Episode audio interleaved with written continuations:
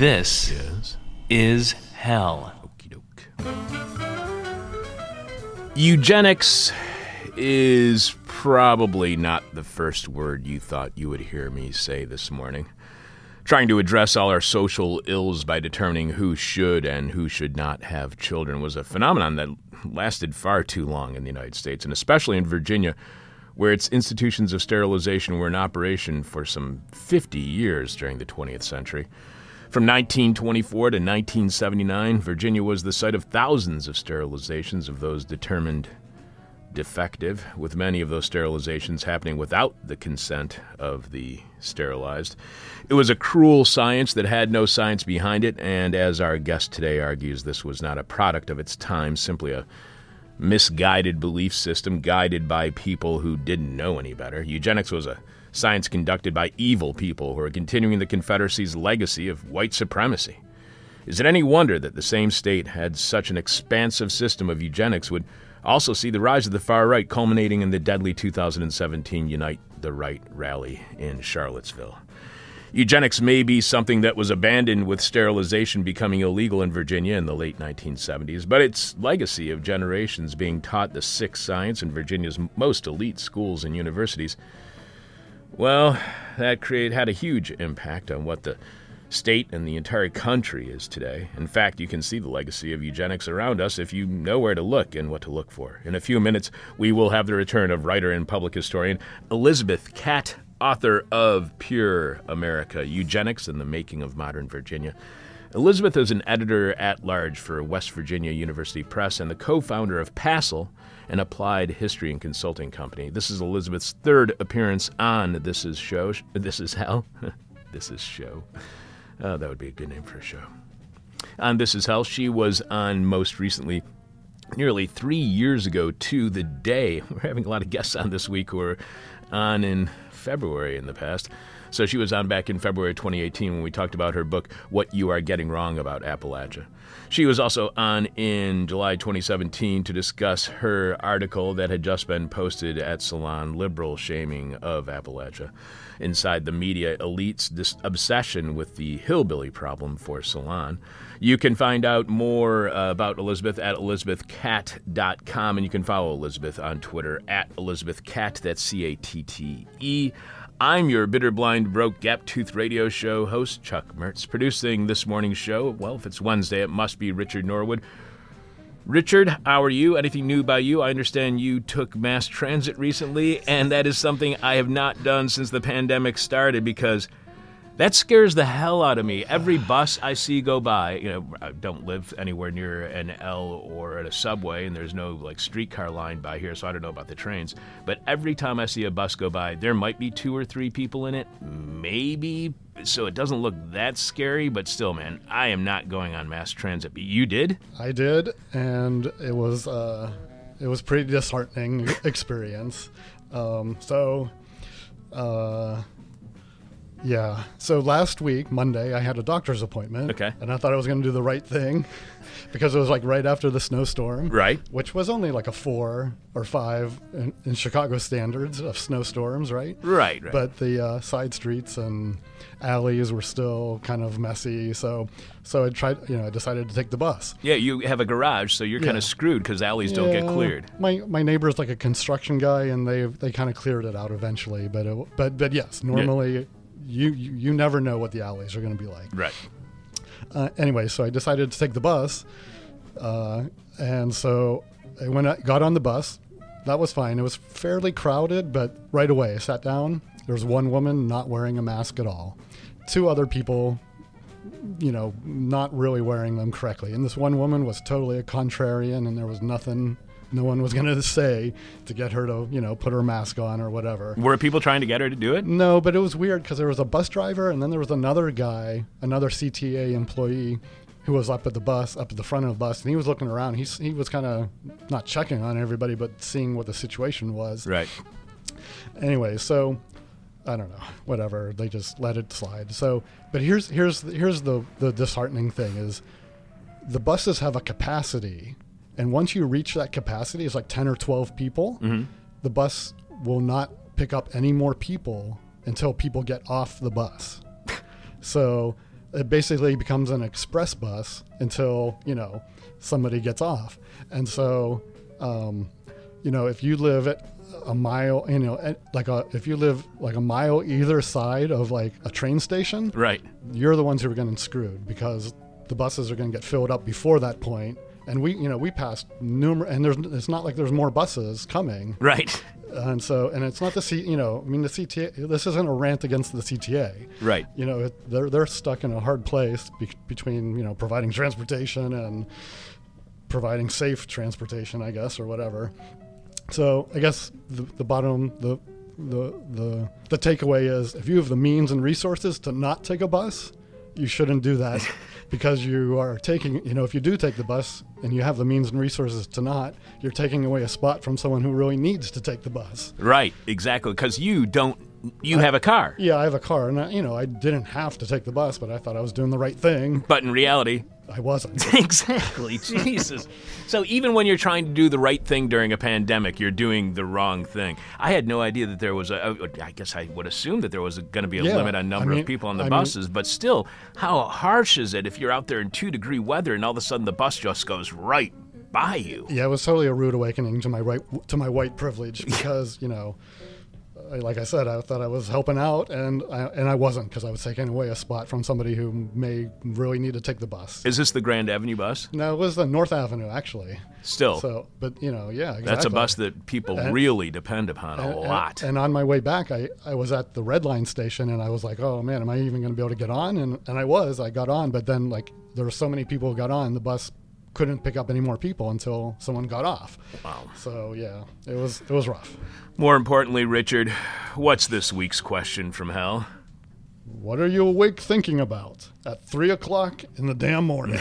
The person with our favorite answer to this week's question from hell wins your choice of whatever This Is Hell merchandise you want. You can check out all of our merchandise right now by going to this is hell dot com and clicking on support, where you can see all the ways you can contribute to completely listener-supported This Is Hell.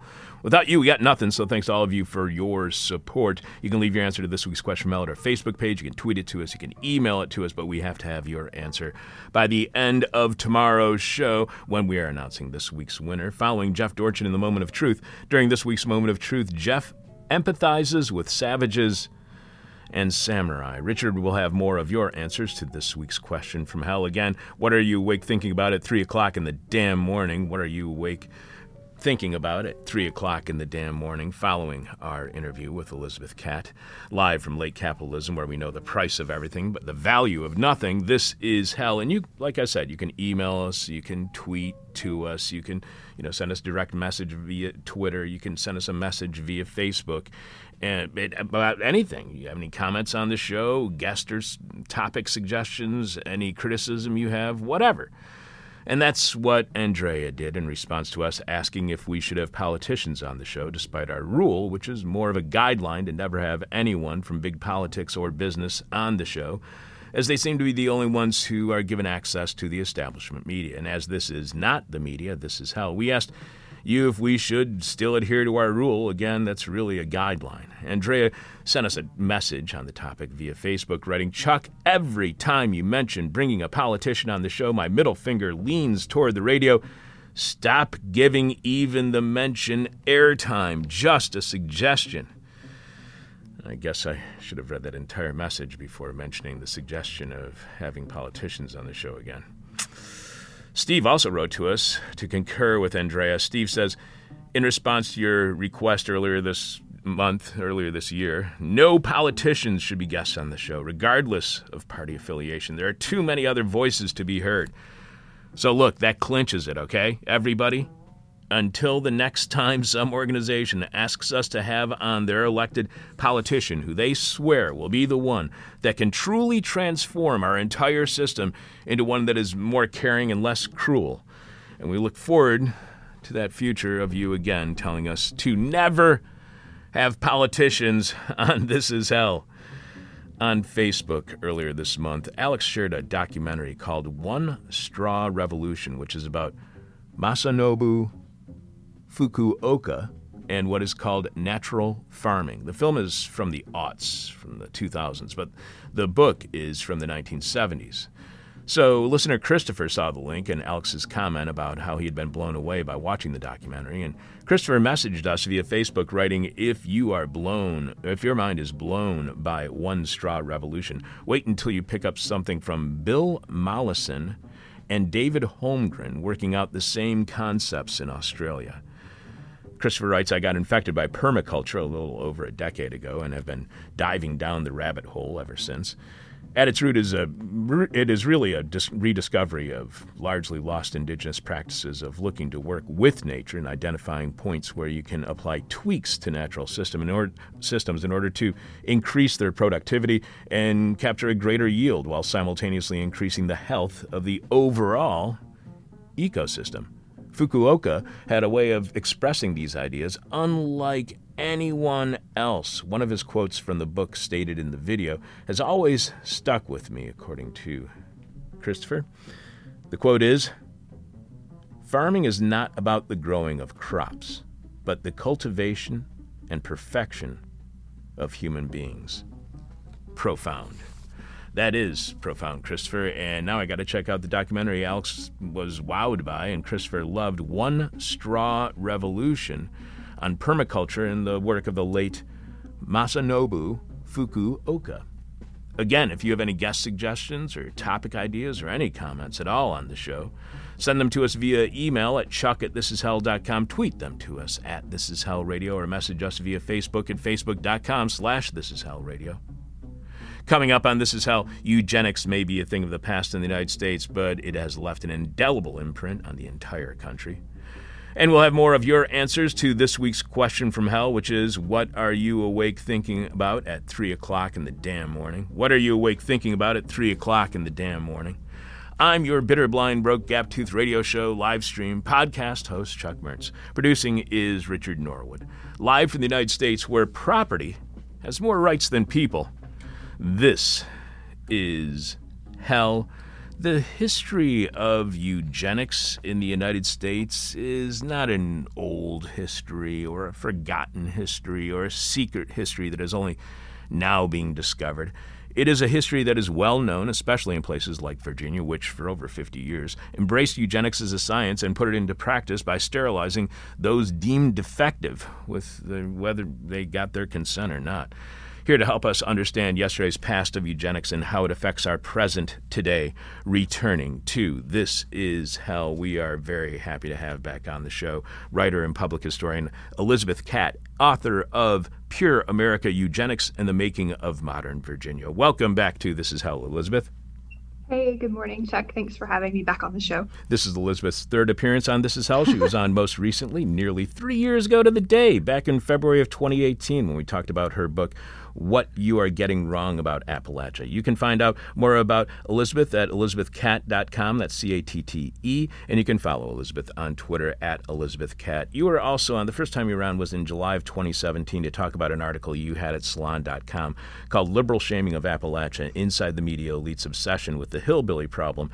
And before we get to your book, I want to talk about the media's hillbilly problem when it comes to what happened on January sixth. I saw an interview that you did uh, about the events at the U S Capitol following President Trump's rally. In it, you said some of the danger comes directly out of Capitol attack coverage, trash pieces like the one by Caitlin Flanagan at The Atlantic describing the insurrectionists as arriving with bellies full of beer and sausage McMuffins, maybe a little high on Adderall, fixated on the image of a bunch of rednecks. That kind of coverage means we have ended exactly where we started from, with this idea that this moment has been given to us by white, poor, rural people. Such stories erase complicity by upper-middle-class white people and reveal the tendency to turn up our noses at any nuanced portrayal of complicated issues of race, class, and power that are actually at play here. What, what do you think motivates that desire to erase complicity by upper middle class white people when it comes to Trump and the Capitol siege? Why why do pundits, commentators, and those in the establishment media seemingly avoid any nuanced portrayals of complicated issues of race, values, and power, and instead just look for rednecks? Well, I don't I don't mean to be a broken record on this, um, but I, I think that when pundits talk about a hillbilly problem, the the concerns they're describing are just white people problems, um, but they don't want to articulate it that way. So they compartmentalize uh, sort of sort of these toxic attitudes and beliefs in, in lower class white people. Um, and and I think part of this motivation also comes from the fact that among sort of well-educated uh, middle-class white people, there's this kind of, I think, perverse uh, need to imagine that also white people are the victims of racism in their own way. So for example, um, if you look at somebody who, uh, this mythic person that they that they like to imagine, a person from West Virginia, for example, who is very poor, um, struggling economically, isn't cultured according to their standards. Um, and you apply sort of these racist beliefs to them. It's, it's almost like instant karma, if that makes sense. Because they can show that, you know, in addition to all, all of the, the ways that their beliefs reflect other people, they are, you know, suffering for it. And that's like the way that the world should work. So hillbillies are really good, is what I'm trying to say, at discussing racism as an abstract, but not in terms of discussing structural racism. And when we start talking about structural racism, then we implicate um, a whole host of other other people, and particularly other white people. So I think that's one of the reasons why, and, and then, you know, people just enjoy being being snobby about these things. There's like the deployment of cultural signifiers is, is fun for them, which is why you get those kind of graphic depictions of Adderall and beer and biscuits and things like that. So, it, I mean, it's it's fun for them to write. Exactly. And you also said that the fact is that Appalachia and other rural places tell a story that is very pleasing to capitalism, that some people are willing to die for their work. So are Appalachians not only disposable to capitalism, but to the media, too? Does that does that capitalist disposability then it reflected in the media? So I think the connection between those two two points, which are which are sort of separate but come together in some ways, and you know, I, I had written a book about two thousand sixteen election coverage, and that's that's a really profound moment for me when those kind of polls come together. But the idea is that uh, pe- people who live in places like Appalachia are powerless. Um, so it it's safer. So not only does that make them, you know, kind of disposable in our, our current system, but it also makes them uh, easy. Uh, They, they absorb, they can absorb lots of, lot, uh, lots of beliefs, um, lots of perceptions, lots of outlooks in a way that kind of otherizes them and makes them, makes, makes other people sort of, um, creates a more, a more palatable narrative about what's happening in this country. If you imagine that the real problems are located in this sort of far off place among people who are who are powerless. And again, I think that's why um, you have a lot of talk about the, you know, the abstraction of, of racist uh, rural people or racist hillbillies, um, because it, it allows them to talk about some of those issues without bringing in and folding in structural racism. And so my, you know, my my issue with, with pieces like Flanagan's is not necessarily that, that they're snooty, although I'm happy to to call that out. It's that, you know, by that point in time, when, when they were writing those pieces, we understood that those Capitol rioters had names and we knew them, um, and we could talk about them as individuals. And so for me, as somebody from this part of the world, it's much more useful to talk about someone who has a name like Derek Evans, who is from a less powerful place, but as a former member of the West Virginia House of Delegates, has power within his community. Um, and he has lots of supporters who were happy to endorse his beliefs before they became, before they were put to this violent end. And so those are the questions and nuances that that are useful to, I think, people who live in these, you know, live in the, these places that are talked about, rather than this abstraction that happens in the media. So just one last question, Anna. What do you think it mm-hmm. is about Appalachians that seemingly outsiders want to take their power away? I, I don't think, I, I mean, their power has already been taken away. So I don't think it's um, like a karmic wish or anything like that. The the people here don't, you know, they they they, they don't have a lot of, of power to leverage. And that's sort of a, a self-fulfilling prophecy in terms of, um, you know, ma- ma- charting a path towards the future. But it is important. And I, I always want to mention that even though I, I talk about Appalachia as a powerless place in, in, in general, that, that we do have hierarchies. In Appalachia, for example, we often get um, talked about in terms of the environmental destruction that's happening here, but we also have issues like environmental racism, where environmental destruction happens unevenly in some communities. so there are, you know, there are kind of like these two Appalachians that people talk about. There's this real um, place that that I live in and, and that my, you know, my comrades live in. And then there's this idea that, of Appalachia that continues to circulate um, out there in the media that is very useful for compartmentalizing um, beliefs that, that, that seem dangerous and that need to be talked about, but not talked about in a way that makes uh, systems like capitalism complicit and makes white people, like middle-class white people, complicit. You write in your book, again, we are speaking with Elizabeth Catt, and her new book is Pure America: Eugenics and the Making of Modern Virginia. You can find out more about Elizabeth at Elizabeth Catte dot com, and you can follow Elizabeth on Twitter at Elizabeth Catte, that's C A T T E. You write how in the late nineteenth and early early twentieth centuries, eugenics was supplanted by or, or the, uh, this kind of approach of humane Uh, treatment of people who were disabled was supplanted by a long era in the history of psychiatric medicine when therapeutic efforts primarily focused on containment and control, not care or cure. More and more people perceived to have disabilities, along with those who couldn't care for themselves due to poverty or age, were viewed by society as an expensive and disorderly class prone to criminal behaviors and indigence. Communities began to demand financial relief from the costs associated with helping them survive by institutionalizing individuals in greater numbers. Communities could pass their local financial costs to the state and rid themselves of people who were thought to lead unproductive lives. This is the step before eugenics. This is the kind of containment and confinement of those who are seen as defective. What is missed when our history of capitalism and the market does not include a past of institutionalizing the expensive and disorderly class prone to criminal behaviors and indigence? Does it affect our ability to recognize that kind of institutionaliz- institutionalization that may persist to this day? Yeah, so there, there are kind of like a couple of, of moments in the history of, of medicine. And I'm not really an expert on, on on the history of medicine, but I can I can summarize this a little bit.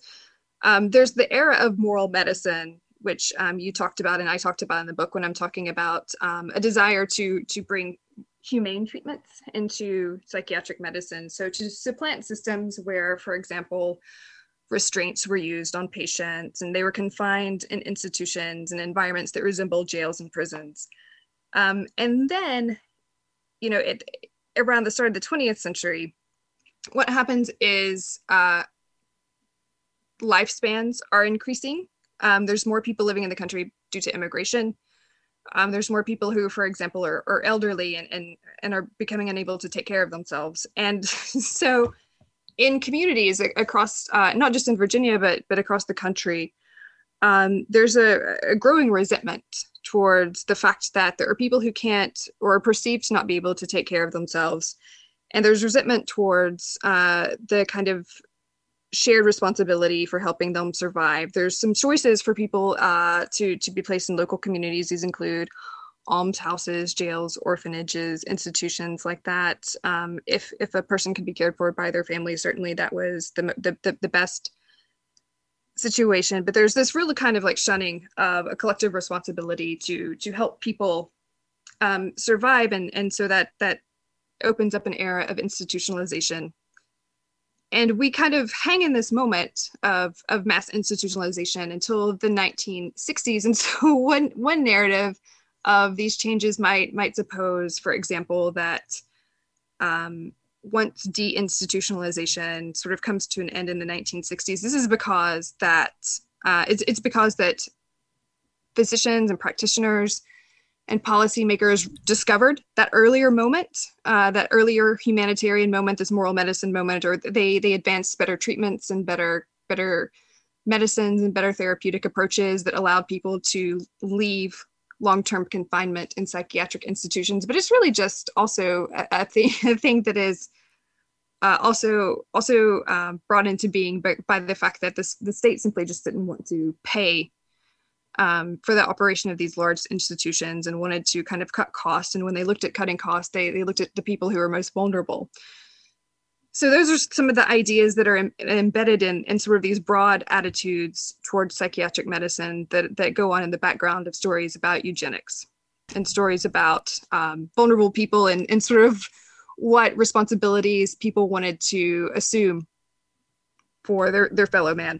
In that deinstitutionalization in Virginia actually has a legacy here in Chicago, just a few blocks away in the Uptown mm. neighborhood, when in the sixties and seventies they were busing in people from Virginia, from West Virginia, oh, wow. who had been deinstitutionalized from these places where they had been put put away as seen as being defective. And that that has had a major impact on the history of Uptown and the north side of Chicago. There, actually, Elizabeth, there's a great movie about it from the sixties mm-hmm. called Medium Cool, and they filmed oh, it right. during the Democratic National Convention in sixty-eight. So the actual riots, police riots, are happening around them as they're filming the movie. You should definitely check this movie out. It's called Medium Cool. It's really awesome. So you also write that, according to legal scholar Laura Appleman, by nineteen twenty-three, more than two hundred sixty-three thousand people were institutionalized nationwide, which meant, in Appleman's words, the first modern mass incarceration was not of criminal offenders, but of the disabled. That made me think about a conversation we had years ago with historian Alfred McCoy, and how he said whatever the United States does overseas in wars against their enemies, that usually comes home. That stuff, same stuff, kind of stuff like drones start being turned on the regular, on the domestic population.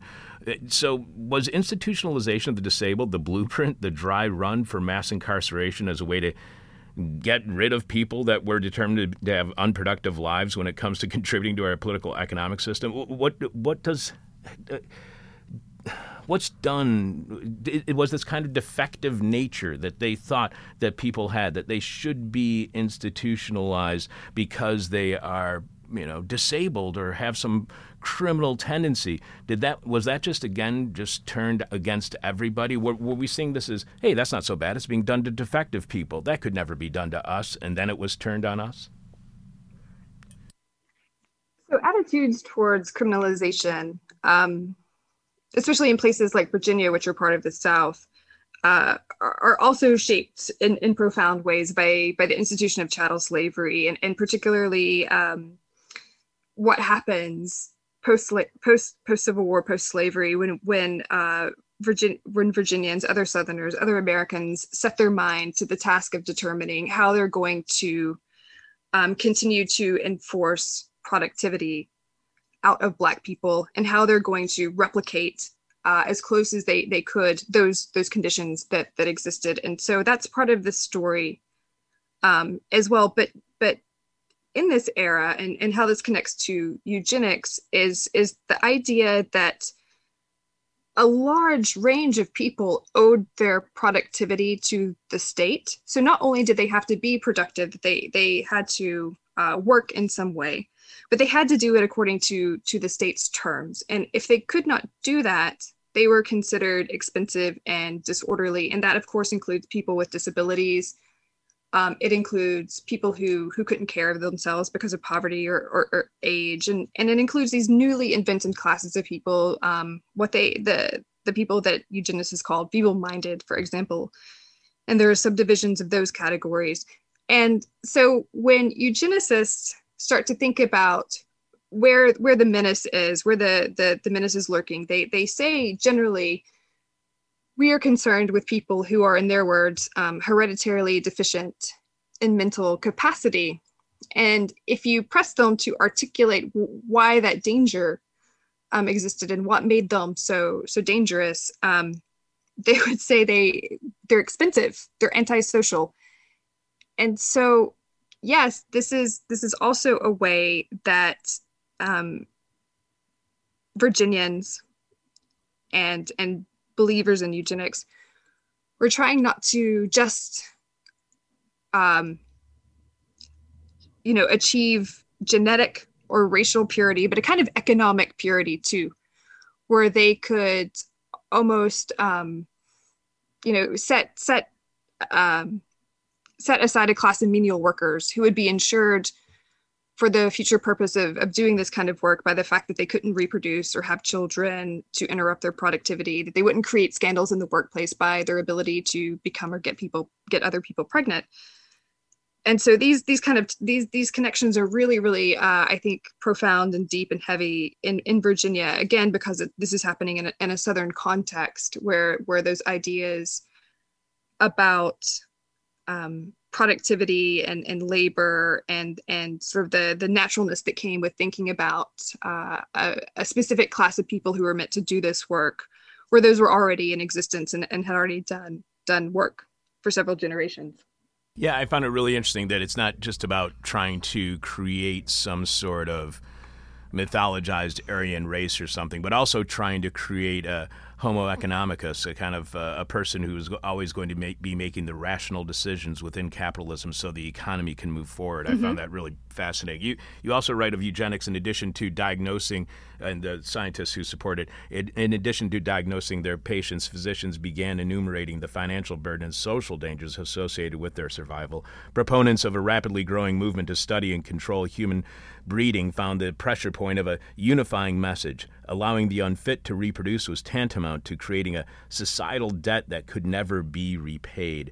So enumerating the financial burden, determining societal debt, was this an early attempt at quantitatively understanding humanity through data and algorithms? And, and how much is, because you, you point out in your book how you can see the legacy of eugenics everywhere. How much are things like credit ratings an outcome of eugenics? Oh, I don't know about um, credit ratings, but I think um, one of the things that I've been thinking about a lot recently is, um, as you as you probably had your eye on too, um, there's there's several new wage laws making their way um, towards Congress, and in some versions of the the, the fifteen dollars an hour wage wage laws, um, there are versions of of these laws that are attempted to phase out Uh, these loopholes that that have that exist in our employment laws and have existed for some time, that make it a perfectly legal arrangement, for example, to pay disabled people um, far less than minimum wage, and to pay them a lot less than their non-disabled coworkers, and um, also to to do things like pay disabled workers by the each or the piece. And so having sort of um, realities like that in the present in my mind is I was working through these examples uh, of of you know the the the history of Virginia eugenics. Is it was really sort of uh, not surprising but but shocking. Um, one of the most sort of sort of illuminating documents that that I found while I was researching is that um, When when the state of Virginia tried to reach out to its constituent members, so this would be people who were in charge of their prisons, for example, in charge of psychiatric institutions, when they reached out to them and tried to produce guidance that sort of explained like, hey, we have uh, this new category of, of disability in our Commonwealth. We have feeble-minded people, and we need to kind of see them as, as, as sort of a public health threat number one. There was a tendency to to subdivide these groups or people in these groups into kind of further categories such as imbeciles, morons, um, terms like that. And so to explain all the all of these differences, which might be overwhelming, because again, this is a, a sort of a, a new phenomenon, but based on old ideas, the state of Virginia explained those differences in the type of work each each category was thought to be able to perform most productively. So it explained that some some people are, uh, you know, um, suited to work that requires reasoning. Some people are just suited to to uh, menial labor, manual labor, and so on and, and so forth. And it sort of did an illustration of these uh, different different representatives of these groups personified, sort of climbing a stair step and how far can they get up the ladder um, based on their ability to perform different types of work. And so I think that um, this is an era where there was significant Um, attempts to to calibrate the kind of perfect productivity for, you know, across a, across a range of different kinds of people, from uh, people who are incarcerated to people who are confined um, in in mental health facilities, to people who might be working out in the community, who resembled the type of people who might be incarcerated at one point or confined into an institution at one point.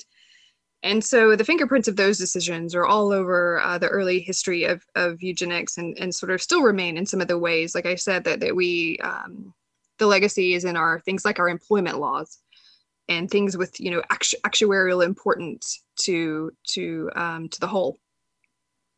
So who benefits then today from eugenics? Because you write, eugenics didn't just alter the lives of people, it also altered land and geography. It changed how institutions grew, and it gave Virginians confidence that they could claim the physical world just as readily as they claimed the bodies of its citizens. These alterations also produced assets and provided convenient ways to mark geographies as pure or impure. All of these changes had economic implications, and they're intimately tied into very real profits and losses in the present. So who profits in the present? Who benefits from eugenics today?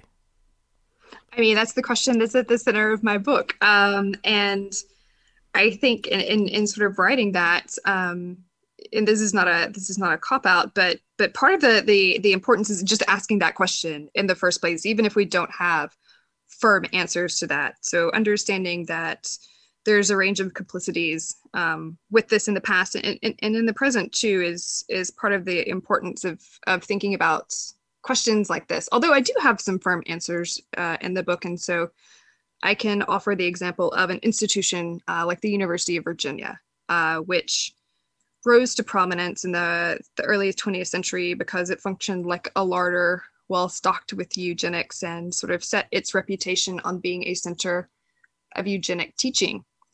And so I think, you know, obviously for me, it's a fair question to say, what does the university, you know, ha- what, what responsibility does the University of Virginia have um, for for sort of leveraging its reputation, its its prestige um, towards towards these kind of very, very destructive ends. And this is not the only sort of sort of vantage point that, that you can take when sort of thinking about things like complicity. Virginia, University of Virginia, for example, has done um, good work uh, recently on on the institution's history of enslavement. But there there are, you know, lots of other other vantage points to take as well. And certainly I think you can say, yes, the University of Virginia did in fact benefit because the reputation of its alumni and the reputation of its faculty was earned by advancing eugenic beliefs. Um, it's sort of a separate question to to think about, well, well, what is, is there is there something owed in return for that? And and sort of that's a more complicated part of that, that question too. But um, yeah, examples in the book include the University of Virginia, um, the National Park Service, which um, sort of leveraged eugenic beliefs and in, in, in the way that states and, and federal workers depopulated those areas to make room for the national park. And, you know, it includes developers who have set their sights on transforming um, former state hospitals into, and this is what is happening in my community, sort of luxury developments. So there's those direct connections too, but um, I don't want to discount any sort of um, importance in just, just asking Just asking those questions about who benefits and, and what is owed. Well, so a really good example then is, how do you see eugenics in any way having an influence, an impact, or any kind of effect in what occurred in twenty seventeen in Charlottesville in Virginia at the Unite the Right rally? Does, does you see eugenics playing itself out in those deadly protests? Well, certainly the language that... Um, individuals, far-right individuals used uh, to articulate their beliefs or, or, you know, their deep parallels in the, in the in, within the eugenics movement. And particularly, um, they advanced a, a kind of um, resistance to replacement theory. So they were saying things like, Jews will not replace us and you will not replace us. And sort of those have pretty straightforward, straightforward connections to um, Um, ideas that were in circulation in Virginia and, and nationwide in the eugenics era. Um, but I think that one of the one of the things about sort of looking at Virginia in that moment in time in, in twenty seventeen is, is you can really see just how far reaching this history is and how it connects to, to even deeper past. Um, The Unite the Right gets a lot of a lot of focus for understandable reasons, but in in talking about that moment in Charlottesville, I think it's important, and I do this in the book, to talk about what happened before. So this uh, this sort of like public public deliberation to sort of reorient Charlottesville's historical narrative to be more truthful. That was a long-standing. Um, That was a, you know, that was that was that was a, a subject of longstanding deliberations in the city. And of course, there's there's there's things that came after too that are important. So the the the public history tours that are happening um, in Charlottesville that tell a more truthful story about the orientation between race and space and place um, are are important. And, and, and all of these these um, offerings are ways that we can see and try to make to, to make visible um, the connections between the past and the present that that I think are, are equally as useful um, to to just singling out that moment in time as well. Yeah, and that's part of the context. When when Charlottesville was being reported on in the establishment media in twenty seventeen, they didn't give that context of years of deliberations over this more accurate history that Charlottesville was trying to embrace. And and this uh, this al- already they had this concern over the uh, Confederate statues that were in the in the area. And you write that in the early twentieth century, the University of Virginia also functioned as an academic larder, well stocked with eugenicists and institution, by the way, thank you for using the word larder instead of pantry. I appreciate that. An institution described by current University of Virginia uh, history professor Elizabeth Varon as an incubator for lost cause ideology. That's the idea that the Confederate cause was just and heroic. Ambitious white faculty eager to embrace their reputations claimed as scientific law the truth of their own genetic perfection and taught students who would go on to populate Virginia's highest political offices, the medical field and the law. So is today's interest and support for the lost cause ideology a legacy of Virginia's forty-year interest, fifty-year interest in eugenics? Is this another legacy of if if eugenics had been confronted, had been considered in the way that you wish it had, would the lost cause ideology be where it is today?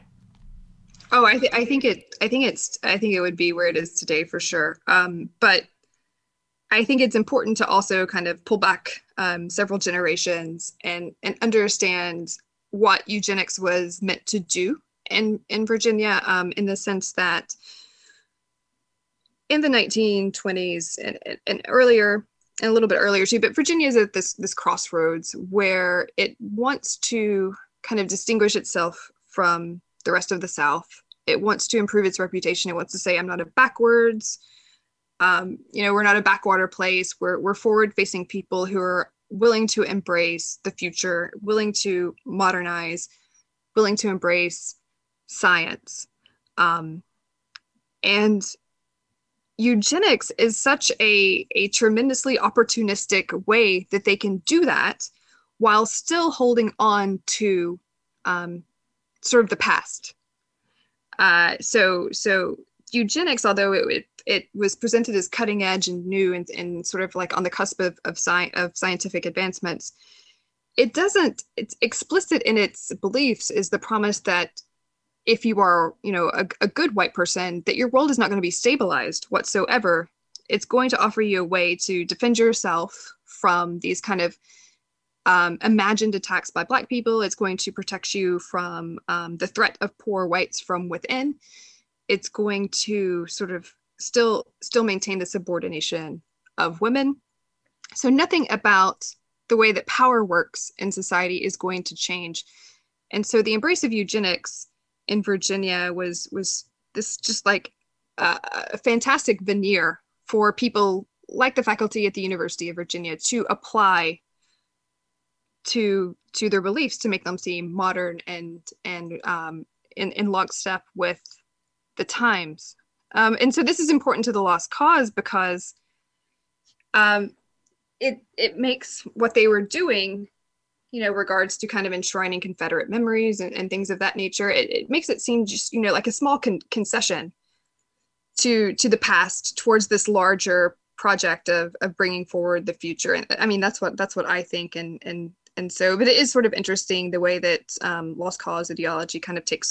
takes um, eugenic dimensions. We start talking about Robert E. Lee is like the perfect specimen of a man um, and, thing, and things of that nature. So so yeah, it, it all takes place in, in this um, moment in time in Virginia where we want to embrace the future, but we still find use for the past. And you point out that we are still coming to terms with the legacy of eugenics, even though its origins and early applications are well documented. Its legacy still exists in our current immigration laws and our for-profit healthcare systems. So I want to talk about the, both of those. How How do you see eugenics affecting our immigration laws today? Uh, so, so most immigration laws are, are positioned as, as as a way to, as a you know rationing mechanisms. Um, immigration restrictions were were a significant way that eugenicists of the nineteen twenties sort of gained their reputations. Um, they they supported harsh, harsh, harsh immigration restrictions. Um, and were able to ingratiate themselves in the upper echelons of of political uh, political circles because they could provide uh, what was seen as sort of scientific rationale for excluding immigrants, particularly from Asia, particularly from um, Southern and Eastern Europe. Um, so, so there's that that connection in, in the past, and, and today we still, you know, sort of use that that rationing language, although. Um, Oh, well, I was going to say, although they that th that it's less common to see that sort of like that that ugly biological language in there. But then I remember that Stephen Miller exists, um, and people like Steve and, and Steve King exist who are who sound exactly like they they are alive in the nineteen twenties when they say, you know, we can't save our country with somebody else's babies. Um, so yeah, definitely a dimension to to immigration debates that that doesn't seem far removed from the era of those earlier restrictions. But but generally speaking, and this connects to healthcare too, this sort of like preoccupation, artificial preoccupation with rationing in this country, and how we we are uh, just just deeply invested in believing that we don't have enough resources for everyone, even though we do, and even though that's a lie. Um, this lie takes many, many forms, and so this this might be um, an era where I think some some some other experts say that this is a moment um, today. The one that we're living in is is is the vast era of passive eugenics, where we don't necessarily try to engineer directly engineer um, sort of the elimination of certain people, but we we we stack the deck against them so significantly that we are assured of that outcome and uh, don't take any any steps to, to stop it. And over and over again, the justification of that is we don't have enough to go around. And that was the same then, and it's, and it's the same now. You also uh, write that eugenics underlies our fascination with mail-in D N A tests and ancestry. It's probably going to annoy a lot of people who are listening right now who just got an ancestry dot com for Christmas. But isn't that uh, genetics? And aren't they two very different things? Can't we have an interest in even degrees in genetics without being somehow connected to eugenics? And if it cannot, should we just dismiss genetics as well? So I'm no expert on gen on genetics. I will say, you know, of course, yeah, I do. You know, do, do that's that's fine. Um, you you all are much, you know, they're they're much smarter people than me on, on genetics. But but I think the point when I raise uh, ancestry tests is is there's you know the the truth in Virginia in in the past is that we had um, sort of these racial composition laws in the state that said. Um, basically, there are just there are just two races. There's white and there's colored, and there's nothing in between. And um, this was significantly disadvantageous and, and completely destructive to Virginia's native peoples, for example, who were racially reclassified simply as colored, um, and resulted in sort of the the bureaucratic destruction of of of their their their his, their histories in, in some respects, and, and made it really really difficult for them to. So proceed with the um, the federal recognition process set forward by the, the federal government, and I think that um, and in Virginia was ordered by sort of these so-called one-drop rules, where uh, this common and, and quasi-legal belief, especially in the South, that if somebody has um, at least one uh, black ancestor, for all intents and purposes, that that person is black, and so. Given that the past was ordered in this way, it, it's um, interesting that now, today, uh, ancestry tests offer a way, particularly for, for white people, to kind of say, well, I'm part this and I'm part that, and and and sort of um, think about their identity on the basis of, of, of those facts. Um, and, and, and, you know, it's, not not everybody that that does it is is is doing it for for malicious ways, or to do it to to claim, you know, a minor a minoritized identity, a la Elizabeth Warren, for example. But I know I can't ignore the fact that eugenicists of the past would have thought that that was really that was really cool, that um, we've returned to the proposition that that who we are is written into our genes.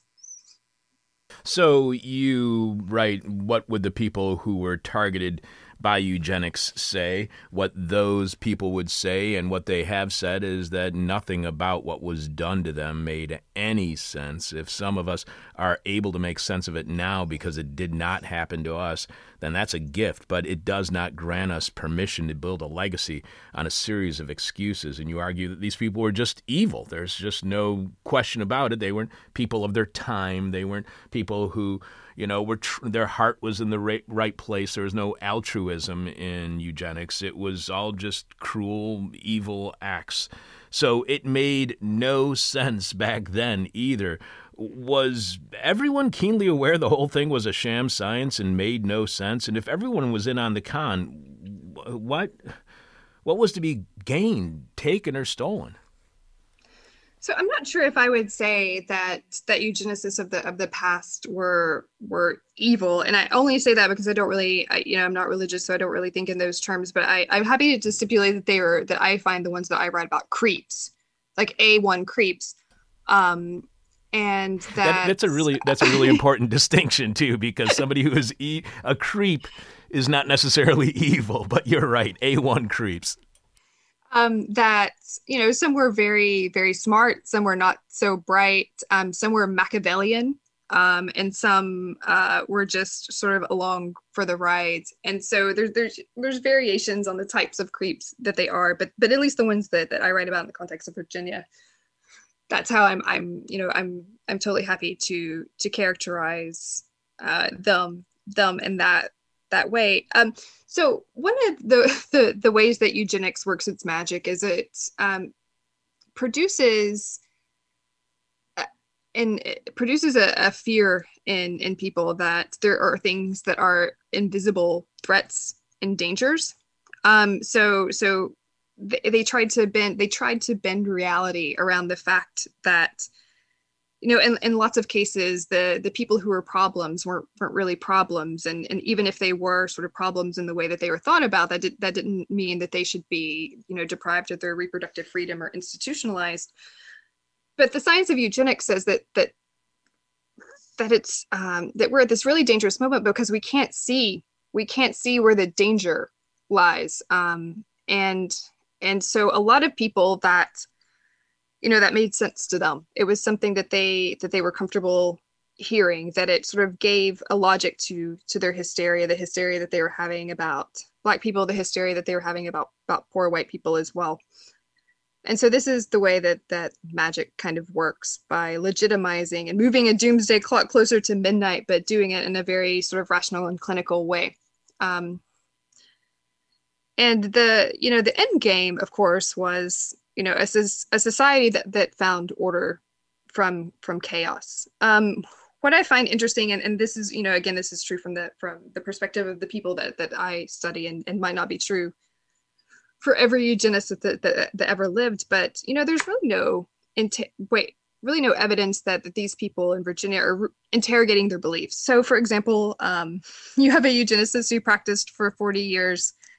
Doesn't really change um, his attitudes, attitudes and beliefs, uh, and and sort of this is significant. I think this is, you know, significant in terms of, you know, we're talking about science, medicine, technologies, and so their their beliefs are consistent in nineteen twenty-four, and their beliefs are consistent in, in nineteen forty-three, and there's just no adjustment to those based on the realities that they're observing. The fact that Um, their quest to control the genetic futures of Virginia don't appear to be working as intended, that these problems are persisting.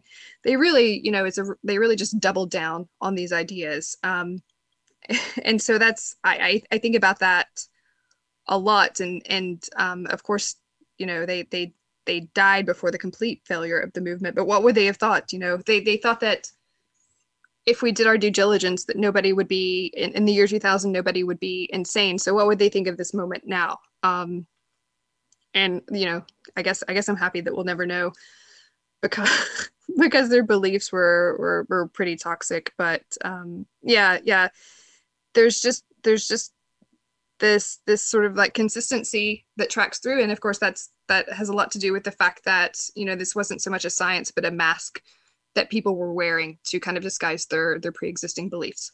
You write, Virginia's earliest psychiatrists believed natural beauty could soothe troubled minds, but twentieth century eugenicists also saw them as sinister geographies crawling with people they thought of as mongrels.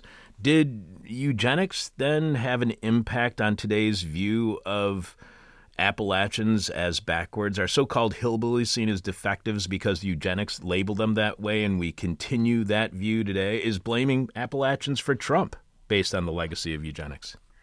Well, I don't, I don't think blaming Appalachians um, on Trump is part of the legacy of, of eugenics so much. But but um, I, I will say that one of the reasons why I decided to write a book about this topic is that I included um, suggestions in my first book that that some of the ways that we discuss uh, rural problems are directly connected to the eugenics movement. For example, Um, there's a cheap stereotype of inbreeding, which is connected to the, the eugenics movement. But but there's also this sort of like larger idea that um, rural people are are sort of there's there's devolution that happens, and and rural people are, you know, irreversibly compromised in some ways, and, and that helps liberate people from the responsibility of of addressing any any real plights that might exist by just suggesting that that these people are ultimately victims of their their biology and and of their genes, and that kind of still plays out in conversations um, about Appalachia. And so in the first book, I I talked about this, and I used an example of some ethnographic studies that were um, conducted in the Blue Ridge Mountains. And I and so sort of lo, lo and behold, I ended up moving just down the road um, from those very landscapes. And it was part of the book that that people really wanted to know, uh, the first book that people wanted to know more about. They they said that, you know, they, they'd heard about eugenics and they studied eugenics a little bit in school, but they didn't know those dimensions. Um, they wanted to know more about connections to, to specific locations and specific people and specific ideas that circulate in the present. And, and by far and away, that um, those were parts of the book that people really sort of wanted to engage with me and talk to me about. And um, and I never really left that that moment of, of just having these conversations with people about those those aspects of the book. And And in, you know, the, the present day, I at that point I was doing them um, amongst the landscapes that I that I write about, um, and so those those ideas were were still like very much circulating in my mind and are connected to the first book in the way that I I drew from the origins of of those stereotypes and anti-rural views. We have been speaking with writer and public historian Elizabeth Catt. She is author of Pure America: Eugenics and the Making of Modern Virginia. Elizabeth is an editor-at-large for West Virginia University Press and the co-founder of P A S L, an applied history and consulting company. You can find out more about Elizabeth at Elizabeth Catte dot com. That's C A T T E. And you can follow Elizabeth on Twitter, also at Elizabeth Catt. You can also find our two earlier interviews with Elizabeth at our website, this is hell dot com, when you search on her last name, Catt. One last question for you, Elizabeth. I don't know if you remember this or not, but our final question is always the question from hell, the question we hate to ask, you might hate to answer, or our audience is going to hate your response. You write, sometimes for our own comfort, we also emphasize the failure of eugenicists. We understand their beliefs endured in some way in debates about welfare mothers, immigrants from shithole countries, or work requirements by public aid recipients, for example. But as historian of the twentieth century in the United States, Audrey Farley writes in her essay about the cultural legacy of the eugenics movement, a tendency remains to situate eugenics in the remote past. That emphasis on remoteness, as you write, on the ways eugenicists tried but failed, sometimes obscures a way of seeing the world they actually made and how it lives on in the present. So, Elizabeth, by your estimation, did eugenicists fail at eugenics? What successes did they have when it comes to eugenics' lasting legacy to this day? After all, isn't its non-recognizability a success of eugenics on its own? Yeah, I think I think you could definitely make that argument. Um, I think that, um, yes, there's there's lots of ways that, that eugenics lives on in the present from um, sort of the recuperated eugenics beliefs that might travel through sort of social science people like Charles Murray today, um, but also this sort of invisible legacy of eugenics. And that's why it was important for me to talk about places that in my community are visible, to bring that past closer and make that past seem real, because it is real. And I'm glad that there's public historians like you in that area to make certain that that history still remains and isn't erased. I cannot thank you enough for being back on our show, Elizabeth. It's always a pleasure having you on our show, and people should listen to our earlier couple of interviews with you and check out your earlier writing as well, including your book, What Are You Getting Wrong About Appalachia? Thank you so much for being on our show today. Thank you, Chuck. I hope you guys take good care. All right, you too. Take care. Bringing you bong-hitting journalism since nineteen ninety-six, this is Hell. I'm your bitter, blind, broke, cap-toothed radio show podcast live streaming host, Chuck Mertz. Producing today's show is Richard Norwood. This week's question from Hell is, what are you awake thinking about at three o'clock in the damn morning? What are you awake thinking about at three o'clock in the damn morning? The person with our favorite answer to this week's question from Hell wins your choice of, well, whatever This Is Hell merchandise you want. You can see all of our stuff right now at this is hell dot com when you click on support. Remember, this is completely listener-supported. This Is Hell. Without you, we got nothing. So thanks to all of you for what you have contributed to This Is Hell. You can leave your answer to this week's question from Hell at our Facebook page. You can email it to us. You can tweet it to us, but we have to have your answer by the end of Thursday's show. Follow, because we will be announcing this week's winner following Jeff Dorchen in the Moment of Truth, as we do each and every week. Tomorrow, Jeff empathizes with savages and samurai. Richard, please share some more of our listeners' answers to this week's question from Hell. Yes, I can do that. That's awesome. We have uh, Sloover Sloover. Sweet. Says, uh, what's Jeff Dorchen going to talk about on his next Moment of Truth? That's what's keeping you up at three in the morning? Yes, that's what it uh, is. You sure that isn't Jeff Dorchen writing that? Unless he has an alternate nom de plume. Uh, yes, maybe. Uh, Tinin S. says that Eminem album where he tried to reinvent himself as an anti-Trump resistance hero. Yeah, yeah. That'll keep you up. And Philip A. says, my Amazon shift is almost over. That will keep you up at three in the morning, but you should be sleeping on the job if you're working at Amazon. Andrew S. says, is Richard going to floob re- reading my response hmm. and cast uh, cost me my chance at some sweat, uh, sweet, This Is Hell swag? Very well done. Very well done, Richard. I loved your delivery of it. Tom G. says, I wonder when will Chuck lower the high standard of cleverness he insists on for answers to the question from Hell so that I might have a chance at winning before I die. Aww. But dreading that, he'll pick this one just to console my dull wit. Ah, that's sweet. No, I won't. And Bradley A. says, why the hell did I stay up this late to listen to God's favorite radio station live in Sydney? Any else? And that's all we have for right now. We are still looking for volunteer board operators who can show up regularly here at Kerry's Lounge, or in our studio above Kerry's Lounge, twenty-two fifty-one West Avon here in Chicago, for our daily ten a.m. Chicago time show. We are very flexible, and if you can only run the board weekly or a couple times a month, we can work with your schedule. If you're interested in this unique opportunity, email me at chuck at this is hell dot com. Remember, this possession does come with a very modest stipend, so keep that in mind as well. This is also your chance to have access to a professional studio for your own projects as well. If you have your own podcast idea or sound projects of any kind, you can get access to our very nice studio. If you are interested in becoming a board operator here on This Is Hell, email me at chuck at this is hell dot com. We are also looking for volunteers who can do some more r- r- remote work, which we will be describing in depth soon. And I mentioned on yesterday's show how we did get interest in the board op position from the late German artist Egon Schiel, who sadly died during the nineteen eighteen influenza pandemic.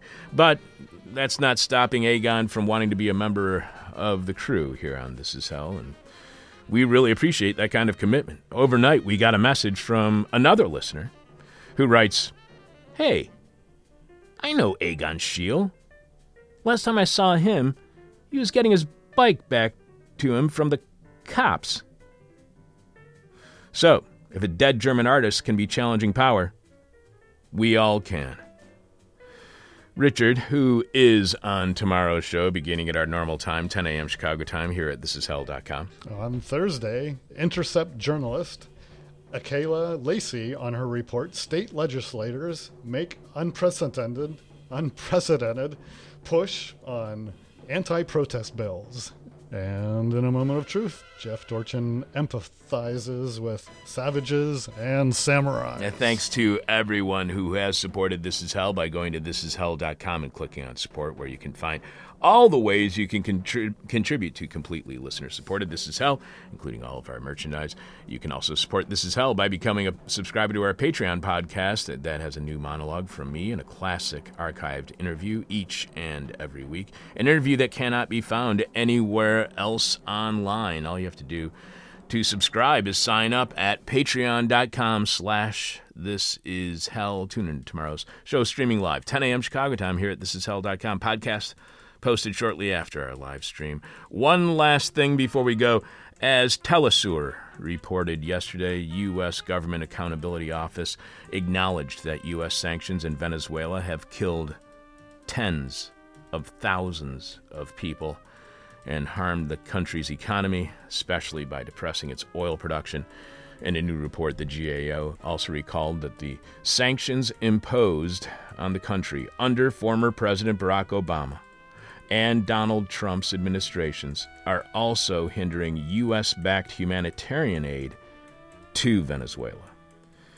Let's see if uh, President Biden continues the deadly sanctions against the Venezuela people, Venezuelan people, and his recognition of Juan Guaido as the country's president, despite Guaido never receiving a single vote from the Venezuelan people. Yes, democracy has prevailed in the United States, which means democracy is under threat in Venezuela, and instead of that being that story being on the front page of today's New York Times, they ran the breaking news that catalytic converters are being stolen from cars, which is a story that did break about fifteen years ago when we talked about it here on This Is Hell with our auto correspondent at the time, Dan Litchfield, and the owner of the Hopleaf here in Chicago, Michael Roper, who had his converter stolen several times back in the aughts. So thanks, New York Times, for breaking really old news and ignoring how, despite what your day after inauguration headline said, democracy is not prevailing, at least for the people of Venezuela. In fact, the U S is currently punishing democracy there. I'm your bitter, blind, broke, gap-toothed radio show podcast live stream host, Chuck Mertz. Producing today's show is Richard Norwood. Thanks to Elizabeth Catt, our guest today. Thanks to Richard Norwood for producing. Thanks to Alex Jerry for booking today's guest. With my most sincere apologies, yes, I am a white dude, but keep in mind, I am a very avid race and gender traitor. This is hell. My demon is on my butt. No. Uh, my demon talks to me in profanity like a sailor. Uh-huh. And my demon tries to knock me down. And my demon tries to put me on a hell ride. Thank you for listening to This Is Hell. For more interview hell and to support the show, visit this is hell dot com.